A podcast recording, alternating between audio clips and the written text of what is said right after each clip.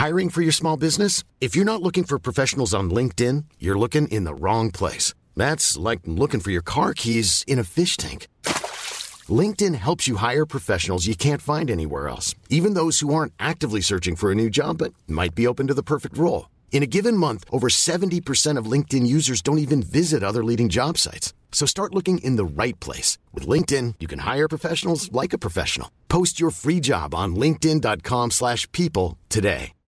Since 2013, Bombas has donated over 100 million socks, underwear, and T-shirts to those facing homelessness.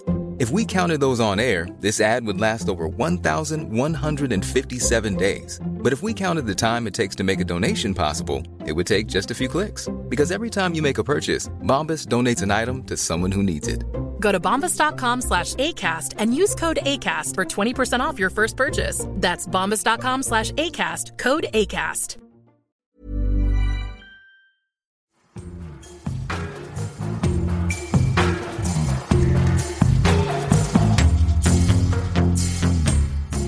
Hello and welcome to The Hedgehog and the Fox.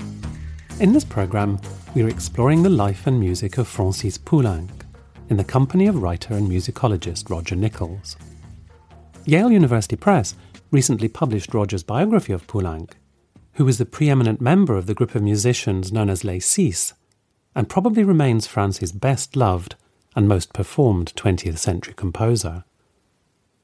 The best part of 40 years ago now, it was Roger Nichols' broadcasts on Radio 3 that really opened my ears to French music. Until then, I'd been in the thrall of the German tradition. But he played a major part in introducing me to the scintillating textures of Ravel, the wit of Chabrier, and the bittersweet melodies of Poulenc. So it was no small thrill to hear the voice I had known long ago coming from my radio, erudite but wry and subtle, at the other end of the telephone. As for Poulenc, I listened to some of his works a lot when I was young, enough for them to enter my bloodstream, to be part of the melodies and musical turns of phrase that still come into my head unbidden.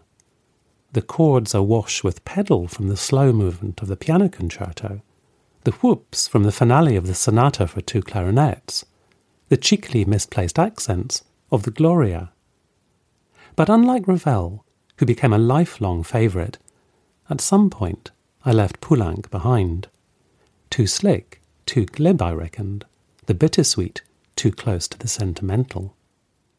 I was wrong, of course, but it took Roger's new life of Poulenc to show me that, to send me back to listen again to works I thought I already knew, and on to works I'd never heard before. The songs I hardly knew, and they're rich, deep, and astonishing. And he set some of my favourite French poets, Guillaume Apollinaire and Paul Éluard. The religious and choral music I hardly knew, and it too can reach depths I hadn't associated with the composer. If you feel you have Poulenc's measure, seek out his setting of four short poems by Éluard, Un soir de neige, a snowy evening, and see if it changes your mind. La nuit, le froid, la solitude. Cold, dark, and lonely is not an atmosphere we normally associate with Poulenc. Of course, he is sometimes sentimental, deliberately, unashamedly, and he once declared, a vulgar tune is good if it works. But there's nearly always an irony to cut through sentiment.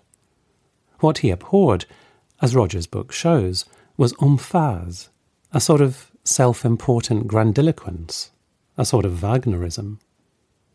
One of the quotations from Roger's broadcasts of my youth that has lodged in my memory all these years was Poulenc recommending playing one of his pieces as though you were improvising, a cigar in your mouth and a glass of cognac on the piano. The opposite of emphase. But perhaps what Roger's biography taught me is that in certain lights, limpid waters may appear shallow, but in fact contain depths. After all, Poulenc was not an uncomplicated man. He had bouts of depression and self questioning, and a love life that he kept very private, sealed off from his musical friends. When I spoke to Roger a few weeks ago, I started with the music. Were there works he hadn't known before embarking on his biography? Oh, oh yes. I, I, I, mean, I may have known a bit. Of, I've got a recording of them, but I probably had listened to it more than once. For example, Les Animaux Modèles, which I think is a wonderful, wonderful work. I thought, gosh, how have I managed to ignore this all this time? It's, it's, it's ridiculous. Sometimes in filling in those gaps, it casts different light on the on the more familiar works too. Is that is that something that you, you found as you as you listened and you? Well, yes. Uh, I mean, I hope it comes across in the biography that he was a very conflicted person, uh, a very complex person. This surface bonhomie covered a, a whole mass of, uh, of difficulties uh, in in his personal life and, and in his attitude to life in general. I think you know he he does vary enormously. I mean, you get this obviously this I said this bonhomous side of him, um, very uh, very extrovert, um, but underneath, and I think often in even in the happiest music, there is a little tinge of melancholy there. I guess he's he's suffered from being pigeonholed. I think you've sort of already uh, alluded to that of being seen as perhaps rather sentimental or rather bittersweet or rather facile or rather démodé. So he he has suffered more than most from that sort of snap judgment, hasn't he? Well, you could say he was born at a difficult time for the sort of music that he was writing. I mean, he did have yeah. doubts, as, as, as, we know, just briefly in the early 1920s. He tried writing difficult music. There are a couple of piano suites, the, um, the Promenade uh, the, uh, and the Impromptu as well, which aren't a success really, and uh, I don't think anybody plays them anymore. You only find them in complete versions of, of all his piano music. Um, but nobody really, I don't think, plays them for pleasure. They made quite a splash at the time. I think it was in the air. Things after the First World War had to change, of course. I mean, Les Six were all about that. Um, also changed not only in the, in the direction of uh, being popular, or populist, if you like, um, but also in being rather difficult in a Prokofiev kind of way, you know, with wrong notes. And this really didn't suit him, and he, after just these couple of essays, he, he gave up on that, and uh, by 1924, 1923, he was writing Les Biches.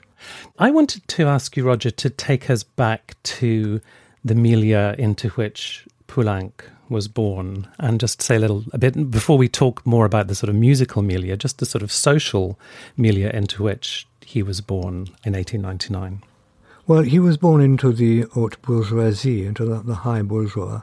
Although he complained occasionally of being broke, and money never really was a problem with him.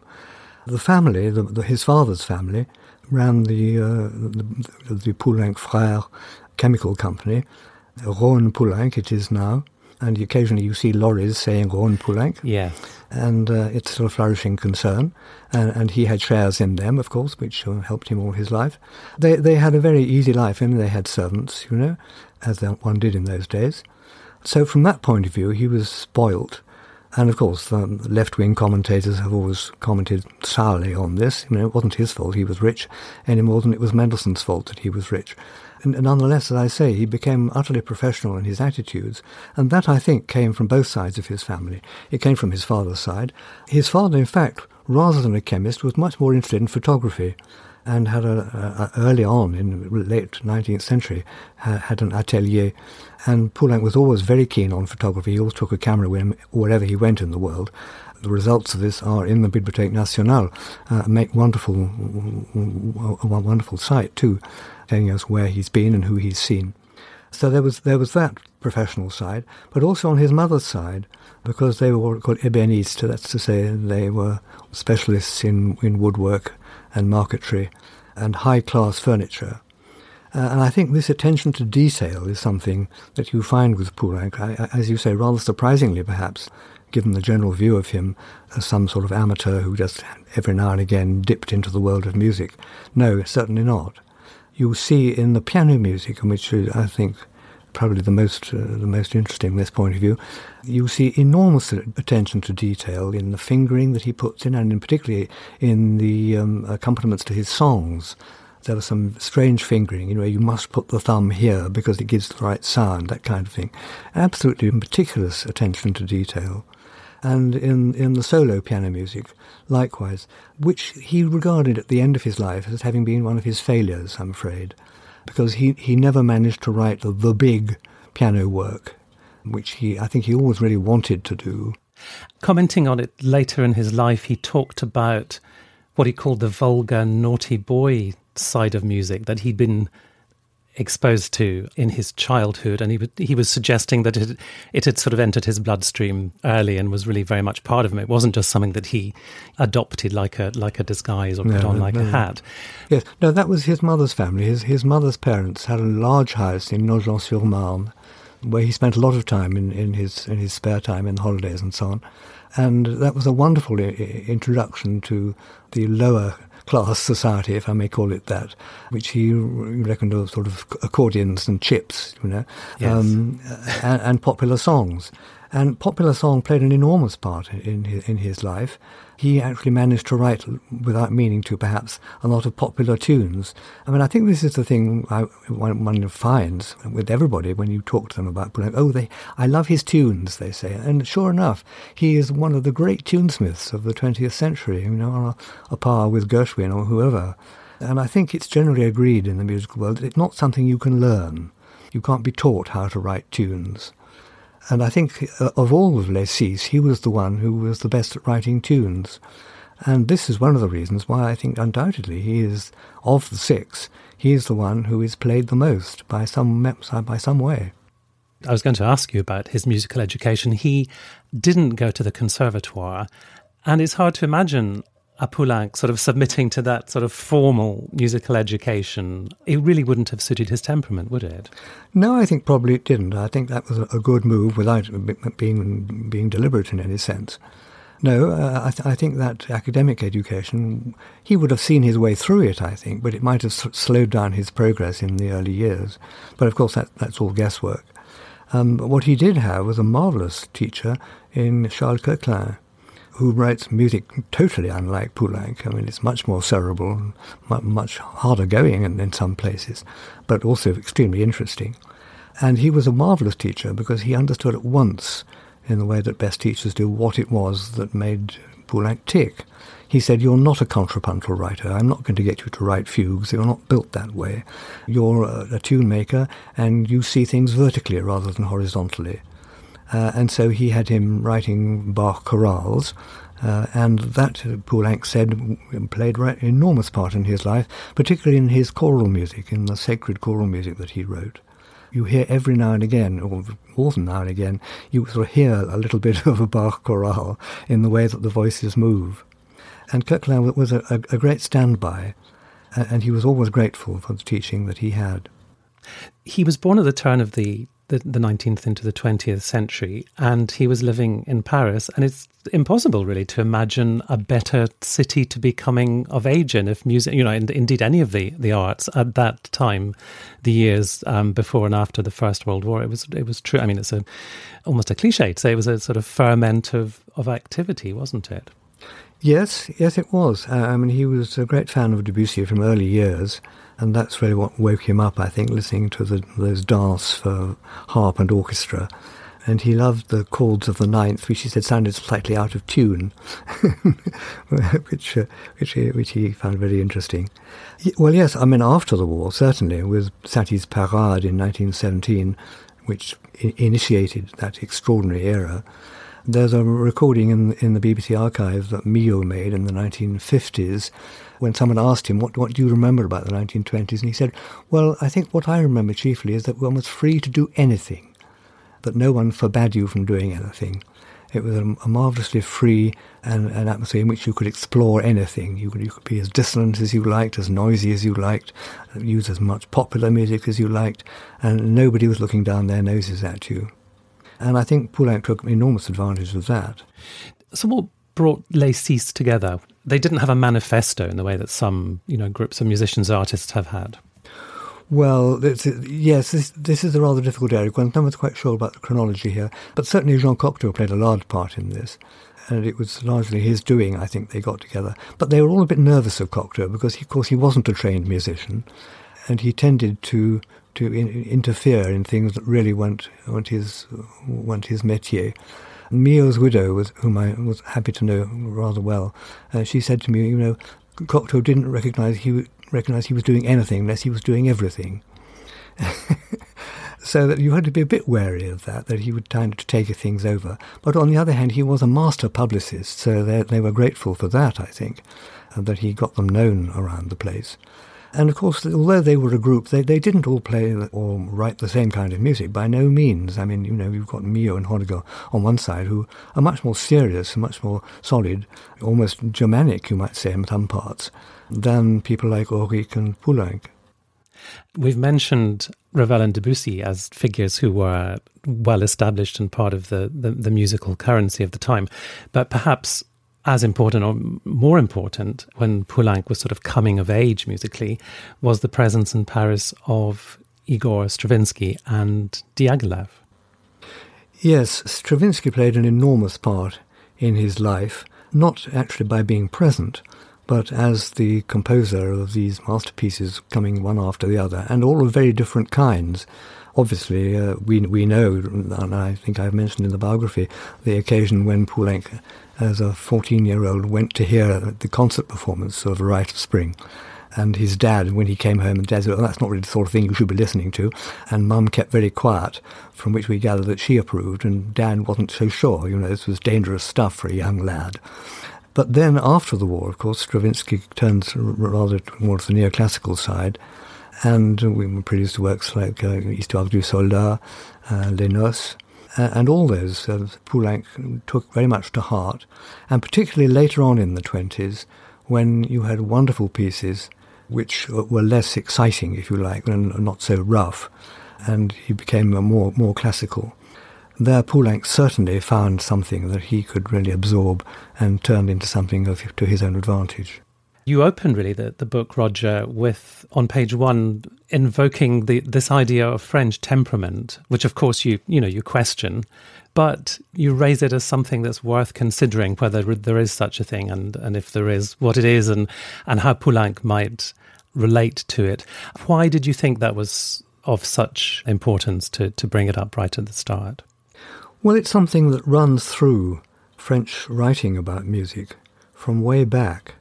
Debussy, for example, sees French culture as something female and something that is in danger of being overborne by some bullying male. And it has to be protected and it has to be, has to be cherished and you have to look after it and treat it kindly. And he certainly felt, that apropos Wagner, and I think here, certainly Poulenc agreed with Debussy that you could have too much Wagner.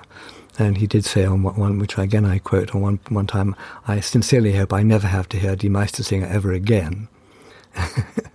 and he loathed that what he called emphase, which is not, not just emphasis, but actually means this rather bullying, hectoring side, this determination to ram things home, you know? That was something which he avoided like the plague even in the, that extraordinary opera, The dialogue des Carmélites, which is harrowing to the last degree, that last scene really knocks you for six. Even there, there are never a note too many. He knows how to keep things short, how to keep things simple, how to keep things clear, and at the same time be profound. Uh, and that is an extraordinary gift, I think. But I think that is in tune with the French temperament, that less is more.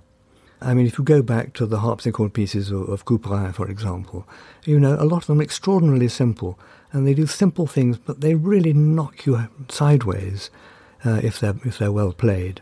And this was what he was after. So I, I think yes, the French temperament was very important for him, and he felt himself to be very French and said, look, I'm, I'm not like Honegger. If you see Honegger walking down the street, he's probably got a score under his arm by Florent Schmitt or Strauss or Wagner, you know, whereas I probably will have something by Chabrier. Yes, Chabrier, Chabrier, whom he, he would later, well, towards the end of his life, he'd write a, a biography of, and clearly there was some sympathetic resonance between the, the two men's temperaments. Oh, yes. Well, that was the only book he ever wrote. Yes, right at the end. Well, yes, absolutely so. I mean, the, Chabrier is a much underestimated figure. He was loved by everybody. I mean, Ravel thought he was wonderful. Debussy thought he was extraordinary.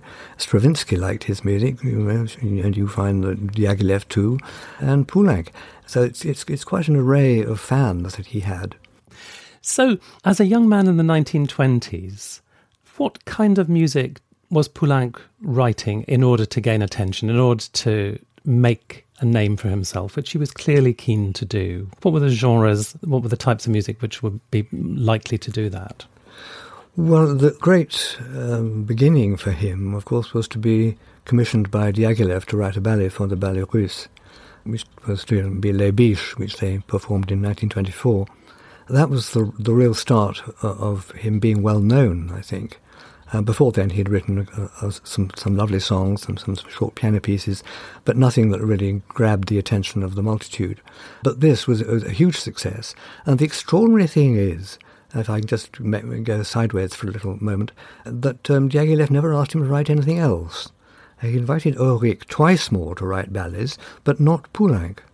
I've suggested that maybe it was because Poulenc didn't really like the conducting in the first performance in Monte Carlo, and he thought the conductor didn't really get the message, and other people agreed. And maybe this got back to Diaghilev, who was, you know, who wasn't a man that you that you took lightly, and he didn't take criticism very well either.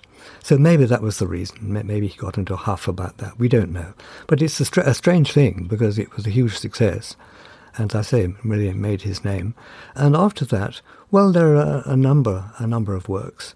I mean, the songs go on throughout the whole of his life, and they are what uh, perhaps most people are, are aware of, I think, perhaps even non-musicians too, have their favourite Poulenc song out of the whatever it is, 100, 180, I can't remember the number, but it's something quite, quite large that he wrote. And uh, the wonderful thing is there are very few duds there. It's an extraordinarily high quality that he kept up. So you find those in the 1920s as well. And, and, of course, they go into the salons, and through the salons, they get known, and through the salons, you get known. They were a very powerful uh, institution, uh, run generally, almost entirely, by, by the ladies of, of Paris uh, with well to do husbands. Uh, the husband would retire to his study and have a, a smoke, while the music went on elsewhere by and large but they were very important because not only did you get your music played, but they were places where people met. You know, you might meet the Minister of the Interior or the Director of the Opera, you know, and that's the way you got yourself um, commissions to write this or that. And clearly, as you say, that the songs are a thread which run through his entire career, and his relationship with poets was very important. He knew Apollinaire towards the the end of Apollinaire's life, and he had a, a long standing relationship with Éluard later and, and with his work. And he really had to be inspired by the, the poet and, and the work in order to, to hmm. put pen to manuscript paper, didn't he? Wouldn't Oh he yes, wouldn't... yes. He, he said it's it's not a work of cerebration; it's a work of love. I have to fall in love with the poem in order to be able to do anything with it. And by and large, he kept he kept to that. Yes, he, he didn't set poets of the Romantic era. You get some occasionally from poems like Ronsard going further back, and but particularly, they, as you say, they were contemporary poets that he favoured. Uh, and the two you mentioned, Apollinaire and Éluard, were his two favourite poets. Uh, who taught him how to write about love, uh, although there are also some love poems of, of Apollinaire which are absolutely marvellous. But the, the first song cycle gives you a, clue, if you wanted a clue, as to the sort of composer that you have, which is the Apollinaires Le Bestiaire, which for a 19-year-old is really a quite astonishing piece of work. Here again, it's very simple. There's not a note too many. Every note tells. But there's an absolute character that you, you hear at once, gosh, this is somebody different. And uh, you try and analyze how he's done it, and you really don't get anywhere you, you see, oh, there's a bit of a scale there, there's an arpeggio there, you know, but it's the way the whole thing is put together. And I, I think if one had to choose out of the six songs of Le Bestiaire, I think the last one, the carp, the, the carp in his pond, not doing anything, yes. absolutely silent and quiet and still, you know, and the, the music has this extraordinary stillness poisson de la mélancolie, it ends up, the song, yes. fish of melancholy.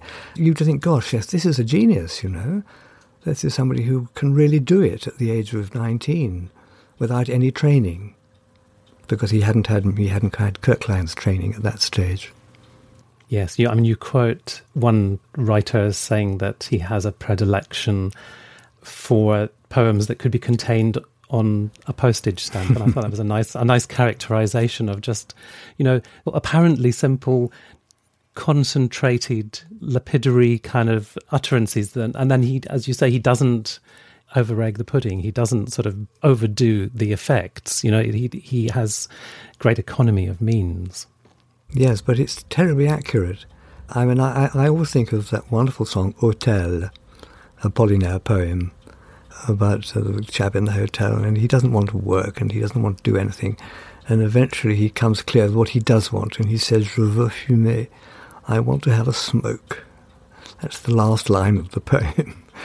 and after that, Poulenc just plays four major chords, pretty much. Just four. And they are absolutely right.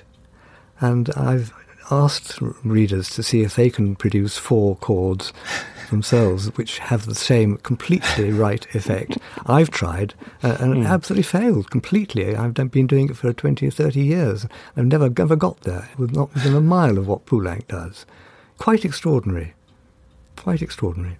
Maybe that relates to something which is also found in some of his orchestral music or his instrumental music, which is uh, which you you highlight, which is this sort of ambiguous sign off, the way that he will quite often end a piece of music with something which seems to be ironic or a, a little shift in in nuance or attitude or tone, which somehow kind of yeah, somehow sort of ironizes or casts a question mark or gives a little sort of half smile. Yes. What, yes. what what do you think? Is that is that Poulenc's sort of inability to take himself seriously? Or how do you how do you characterize that? Mm, I find it very difficult. That's a very good question to which I don't really have a clear answer. I think they are sort of question marks. Yes, if it's been a serious song, you know, he will end as if it's say, um, "Shall I be taking this as seriously as this? What do you think?" You know, it sort of puts the onus back on the listener to try and evaluate what we've just heard, which is something that nobody else does, to my knowledge, so regularly, and with such musical effect too. I mean, they're all different, these little sign-offs, but they all have, as you say, this ironical twist to them. Or uh, did I get a bit too serious there? What do you think? You know, but there's an implicit questioning of it all. I think he, it's this, again, it's this fear of emphase, this fear of being too didactic and perhaps too tonic that keeps him in this mood.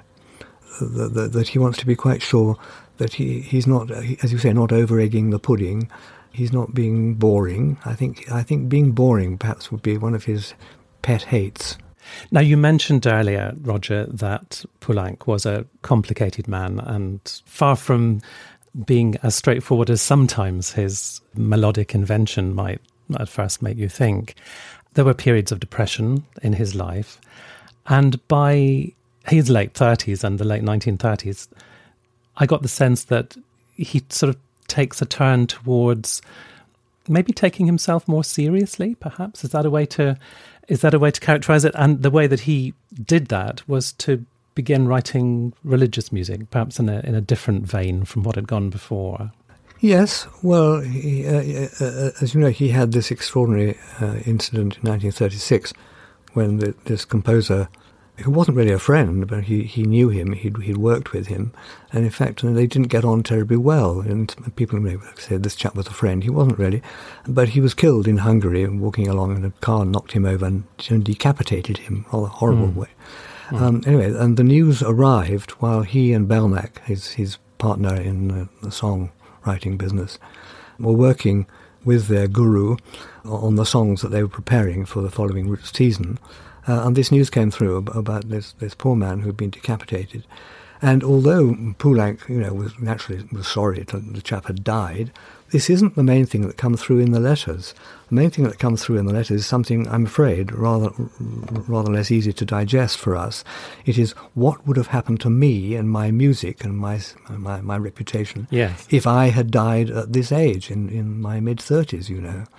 So that made him, brought him up short to thinking, gosh, you know, if all I've written is X and Y, you know, people aren't going to think very much of all this. I've got to get my get myself uh, into a, some sort of serious, serious situation here. And, and undoubtedly, religion played a part here. I actually talked to the wonderful lady who was with them, looking after their, their repertoire and, uh, and helping them with their interpretation back in the 1980s when she was quite an old lady.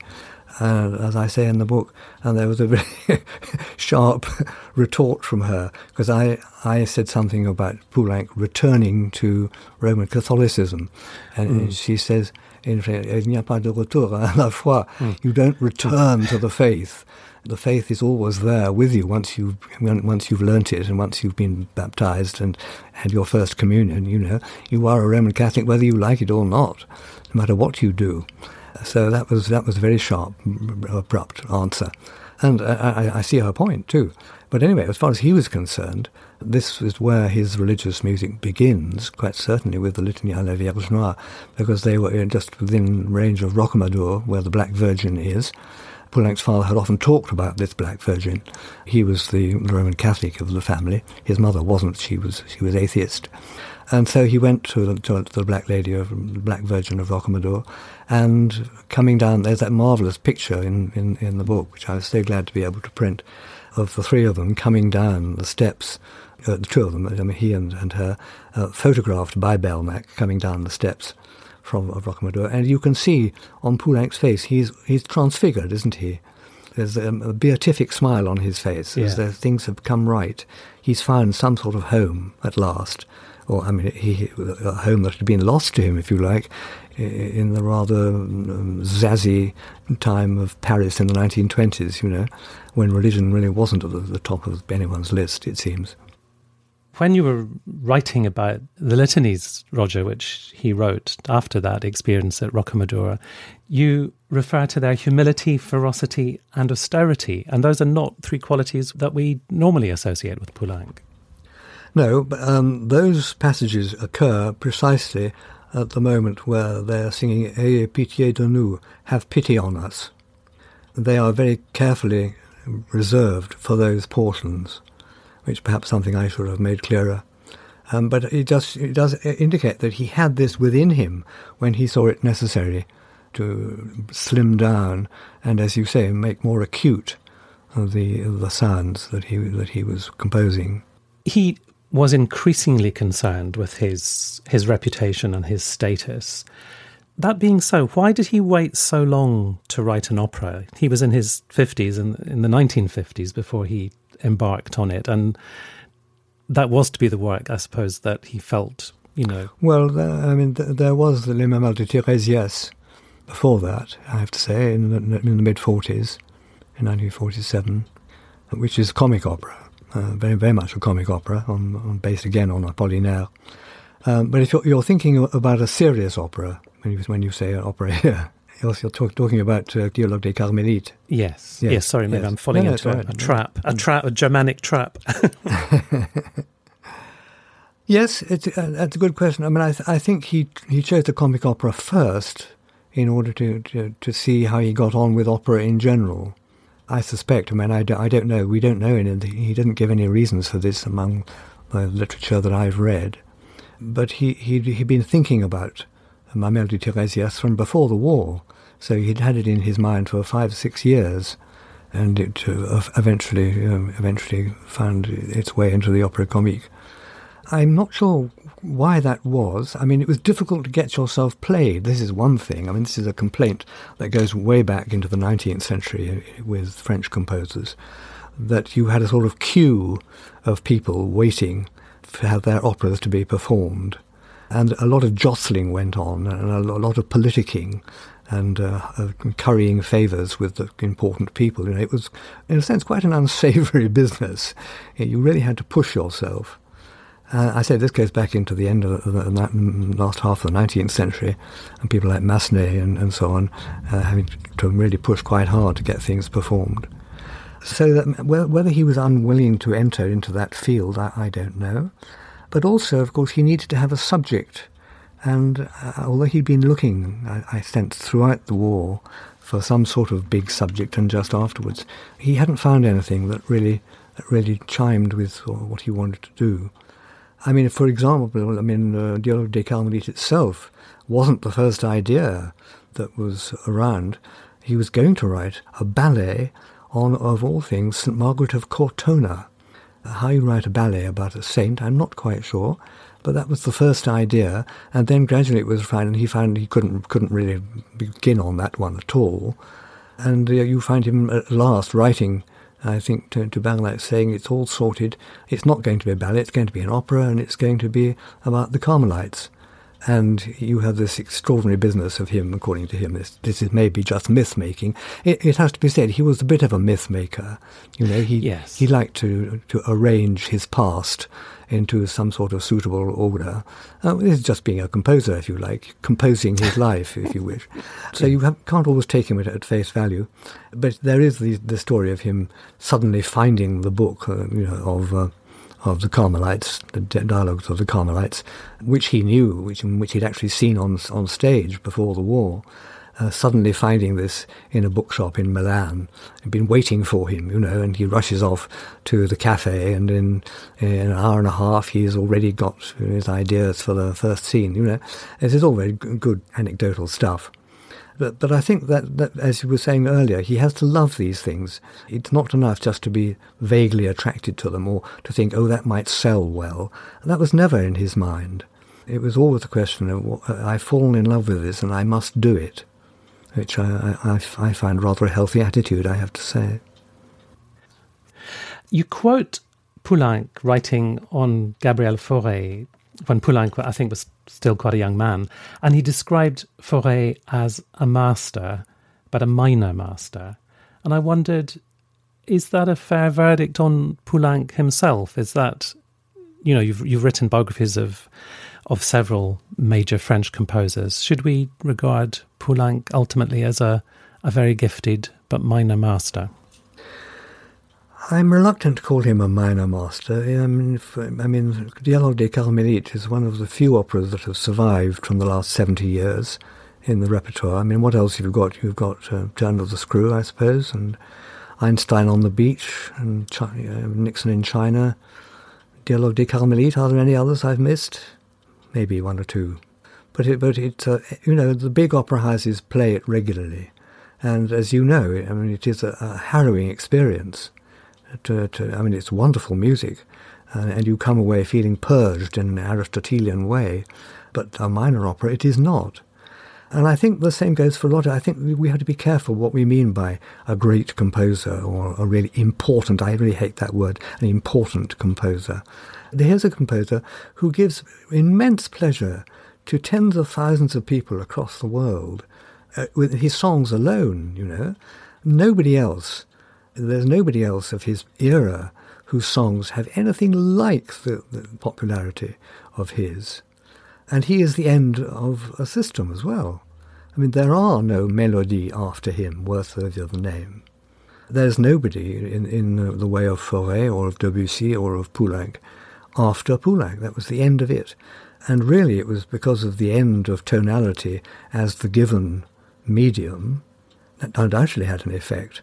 But you would have thought by now, with postmodernism, that somebody would have, in, in France would have um, would have come up to scratch on that front. Well, maybe they are doing so as I speak, but uh, nothing has come through as yet, I fear. So, I mean, I, I, from that point of view, I, I, think he has to be regarded as a major figure. There are works which you can't still can't quite place. I mean, the organ concerto is, is a famous one, which no one is very happy about placing in that rather didactic, schoolmasterish sort of way. You know, mm. it does all sorts of things.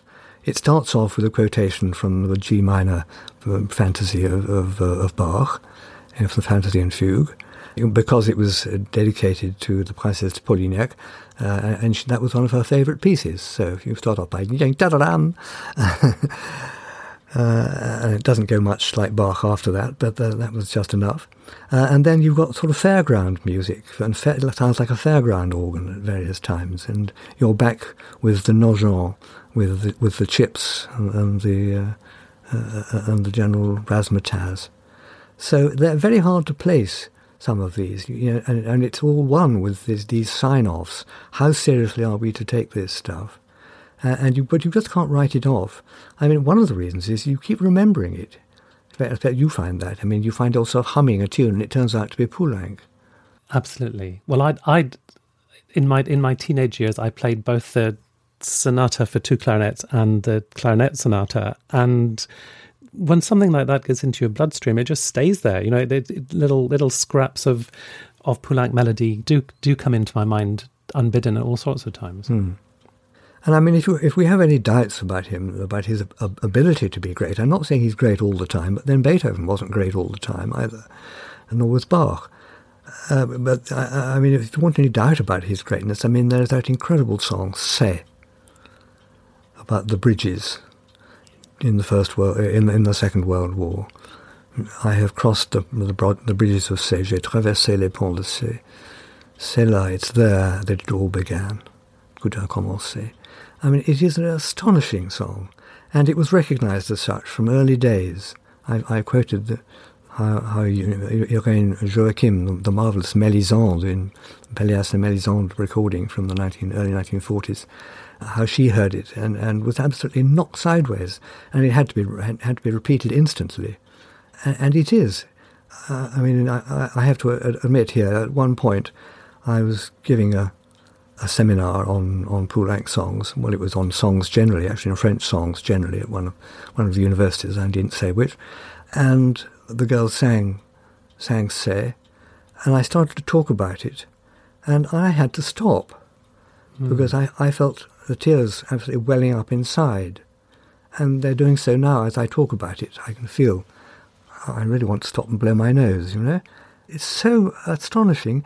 Again, it, it is so simple. It seems so natural and so ordinary in a way, and yet uh, you come away thinking, "God, what a terrible time! What a terrible life that was in the 19, early 1940s under under that regime." You know, it just gets there. Let me ask you, Roger, in conclusion you've spent years in the company of Francis Poulenc. What for you as a biographer are the, the joys and what are the frustrations of spending so much time in, in close proximity to the man and the music? Well, to take them in the other order, I mean, the, uh, the, the, the trouble, the problems there are lack of information on his love life. At least one reviewer of, of the book has taken issue with this, not understanding how little material there is on this front. He had something like five male lovers, as well as an early, an early um, female, uh, an early woman, who died very dreadfully, sadly, in 1930, and he, he remembered her all his life, Raymonde Linossier. Uh, he never forgot her. She was important to his life. And to what extent the men after that were a second best is something that you have to leave to speculation. But he never found one person to be with. They came and they went. In his favour, it has to be said that when, when they cease to be lovers, they often remain friends, which is not what always happens. So I think that speaks well of everybody involved, where, where it happened. But there are no letters from any of these lovers to him.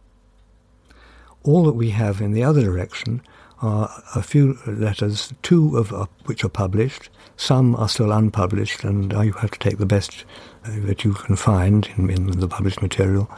That one of his first lovers. The other four, we have nothing at all from him or from them. So it is very hard to know what to say about these people. His musical friends normally didn't meet them. It was a different part of his life. And this was something that, uh, that Mad- widow, Madeleine Milhaud, said to me. We were talking about him one day, and she said, oh, of course, that was another part of his life. We didn't know anything about that. And that's the way he wanted it. Quite clearly, he wanted this to be separate and private, and I don't see anything wrong with that. So, but I mean, for him, they were important, and I hope where they did impinge upon the music, I, I hope I have said enough on, on that front. I, I certainly intended to, because one of them certainly was very much implicated in the in the um, in the in the writing of uh, Dialogue des Carmélites, and, and, and his death coincided, according to Poulenc, with him finishing on the on the composition of that work. That's the difficult side. On the other side, of course, there are any number of things that are, are wonderful.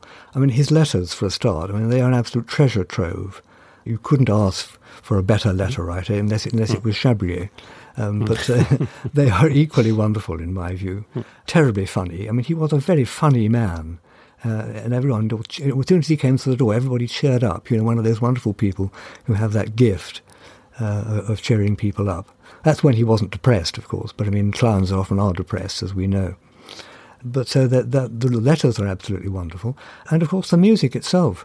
I mean, I'm about to say I have by today by the same post received a, a lovely letter from a composer friend saying that the, the book has sent him back to the music, and that really is all I'm aiming to do here.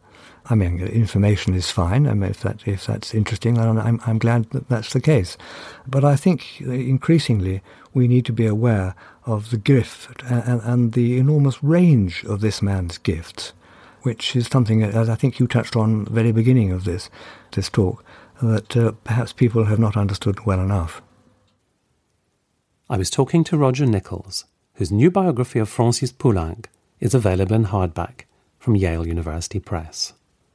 One reviewer wrote, I don't think anyone writes better about classical music than Nichols. His wry humour and gift for surprising connections, never losing touch with scholarly erudition.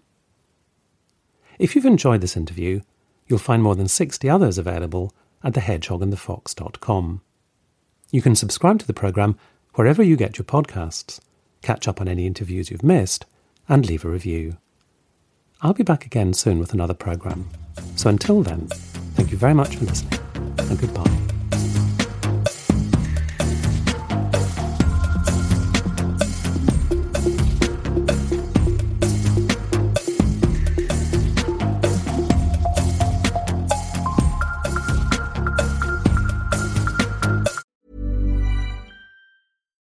Deserves the best, and there's no better place to shop for Mother's Day than Whole Foods Market. They're your destination for unbeatable savings, from premium gifts to show-stopping flowers and irresistible desserts. Start by saving 33% with Prime on all body care and candles. Then get a 15-stem bunch of tulips for just $9.99 each with Prime. Round out Mom's menu with festive rosé, irresistible berry chantilly cake, and more special treats. Come celebrate Mother's Day at Whole Foods Market.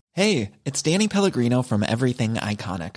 Ready to upgrade your style game without blowing your budget? Check out Quince. They've got all the good stuff shirts and polos, activewear, and fine leather goods, all at 50 to 80% less than other high end brands. And the best part? They're all about safe, ethical, and responsible manufacturing. Get that luxury vibe without the luxury price tag. Hit up quince.com slash upgrade for free shipping and 365 day returns on your next order. That's quince.com slash upgrade.